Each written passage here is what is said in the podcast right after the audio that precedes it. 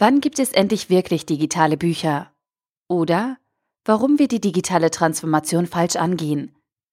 Ein Artikel verfasst von Stefan Fritz. Die neuen Funktionen der aktuellen Kindle-Version sind wirklich nett. Dank Pageflip kann man jetzt ein paar Seiten vor und zurückblättern und landet dann mit einem Klick wieder an der Stelle, an der man gerade gelesen hat. Auch einen Mehrseitenüberblick zum schnellen Auffinden von Bildern in Büchern ist ein echter Mehrwert beim Lesen. So langsam bekommen die E-Books ein paar Eigenschaften, die wir in den vergangenen 400 Jahren bei Büchern aus Papier schätzen gelernt haben. Und die dem einen oder anderen den Umstieg in die digitale Welt bisher vergrätzt haben. Da fragt man sich doch, warum es mehr als zehn Jahre E-Book-Reader-Entwicklung bedarf, bis die Softwareentwickler auf solche, doch eigentlich durch einfaches Nachdenken zu erschließende Funktionen kommen. Richtig nett wird das Bucherlebnis in der digitalen Welt, wenn man neben dem E-Book noch ein paar Euro mehr ausgibt und das Hörbuch gleich dazu kauft. Dann kann man wie von Zauberhand zwischen dem Hörbuch und dem E-Book auf dem gleichen oder auch verschiedenen Geräten hin und her springen. Wirklich cool, wenn man mal eben im Auto oder der Bahn weiterhören möchte. Das ist Jeff Bezos Vision, wie er uns die Serviceleistungen eines Hauses schmackhaft machen möchte. Doch es stellt sich die Frage, warum man als Kunde die beiden Versionen E-Book und Hörbuch getrennt erwerben muss und dann in Summe auch noch mehr bezahlen muss, als wenn man das Ursprungsprodukt, das reale Buch kauft. Denn das E-Book kostet ja faktisch immer nur einen unverschämten Bruchteil weniger als das Papierbuch, obwohl es eigentlich nur einen Bruchteil des gedruckten Buches kosten dürfte. Dafür können aber dann im ersten Schritt weder Amazon und die anderen E-Book-Anbieter etwas. Schuld ist die Buchpreisbindung. Eine vor 80 Jahren gut gemeinte Regelung zum Schutz der Verbraucher hält hier den digitalen Fortschritt und die Nutzenerwartungen der digitalen Buchkäufer auf. Allerdings ist Amazon mit seiner eigenen Hörbuchmarke Audible und dem Direct-Publishing-Angebot den Wettbewerbern bereits um so viele Lichtjahre vorausgeeilt, dass eine einfache Aufhebung der Buchpreisbindung bestimmt auch kein reiner Fortschritt für eine zukünftige innovative und preisgerechte Entwicklung des Buchmarktes darstellen würde.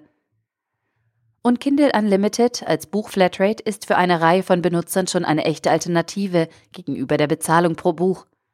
Bezogen auf Fachpublikationen und das gesamte aktuelle Buchuniversum ist die Auswahl für den echten Buchliebhaber jedoch noch recht bescheiden. Interessant an diesem Modell ist, dass die Buchautoren nach gelesenen Seiten bezahlt werden. Wenn ich mir also ein Buch herunterlade, so wie ich bei Spotify einen Song höre, dann bekommt der Autor nur etwas von meiner monatlichen Flatrate-Gebühr ab, wenn ich auch wirklich möglichst viele Seiten in den Buch lese. Mal schauen, wann der Marktdruck von Amazon so groß sein wird, dass die Verlage einknicken werden und jeweils alle oder einen Großteil ihrer Titel auch über diesen Vertriebsweg anbieten. Ernstzunehmende Konkurrenz hat Amazon in diesem Bereich bislang nur von ein paar Startups. Kein anderer Anbieter hat damit auch nur annähernd ein so breites technologisches Spektrum aus Self-Publishing-Plattform, Pay-per-Read-Modell und Hörbuchintegration wie Amazon. Und doch ist all das noch meilenweit entfernt von dem wahren digitalen Buch der Zukunft, wie man es schon heute technisch realisieren könnte. Das Web besteht aus Hyperlinks. Auch in einem wirklich digitalen Buch könnte man ohne jegliches technische Problem auf den Verweis und den Ursprungstext zugreifen.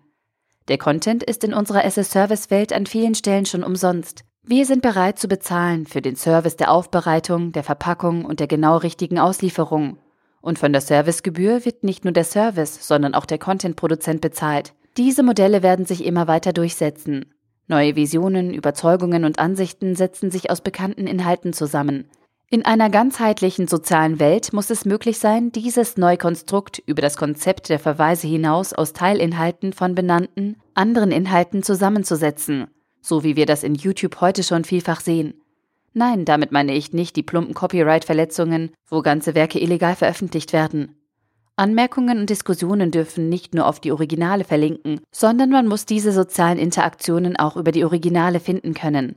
Ein erster Ansatz dazu ist Zoobooks von Sascha Lobo. All diese Dinge sind heute ohne weiteres technisch realisierbar. Das meiste davon passt einfach nicht in unser kapitalistisch maschinell geprägtes Weltbild. Vor allem das für uns alle absolut plausibel klingende Copyright entspricht klar einem hierarchisch geprägten Weltbild, in dem der eigene Wissensvorsprung durch aktive Informationsasymmetrien gefördert und ausgebaut wird. Und Amazon steht heute ganz klar für das hierarchisch-kapitalistische System. Erst im vergangenen Jahr wurde das Amazon DRM-System komplett ausgetauscht und runderneuert. Für ein wirklich digitales Buch brauchen wir keine neuen Technologien, sondern vor allem ein neues Verständnis von Digitalisierung und damit von digitaler Transformation.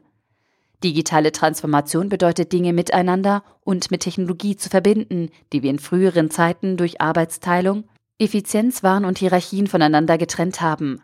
Für echte digitale Transformation müssen wir uns auch auf neue ganzheitliche Gesellschaftsmodelle einlassen oder diesen Gedanken zumindest in kleinen Schritten immer ein wenig mehr Raum geben.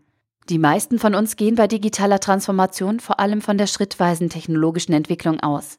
Es wird Zeit, dass wir uns für eine echte digitale Transformation, auch auf eine schrittweise gesellschaftliche Veränderung hin zu neuen ganzheitlichen Konzepten einlassen.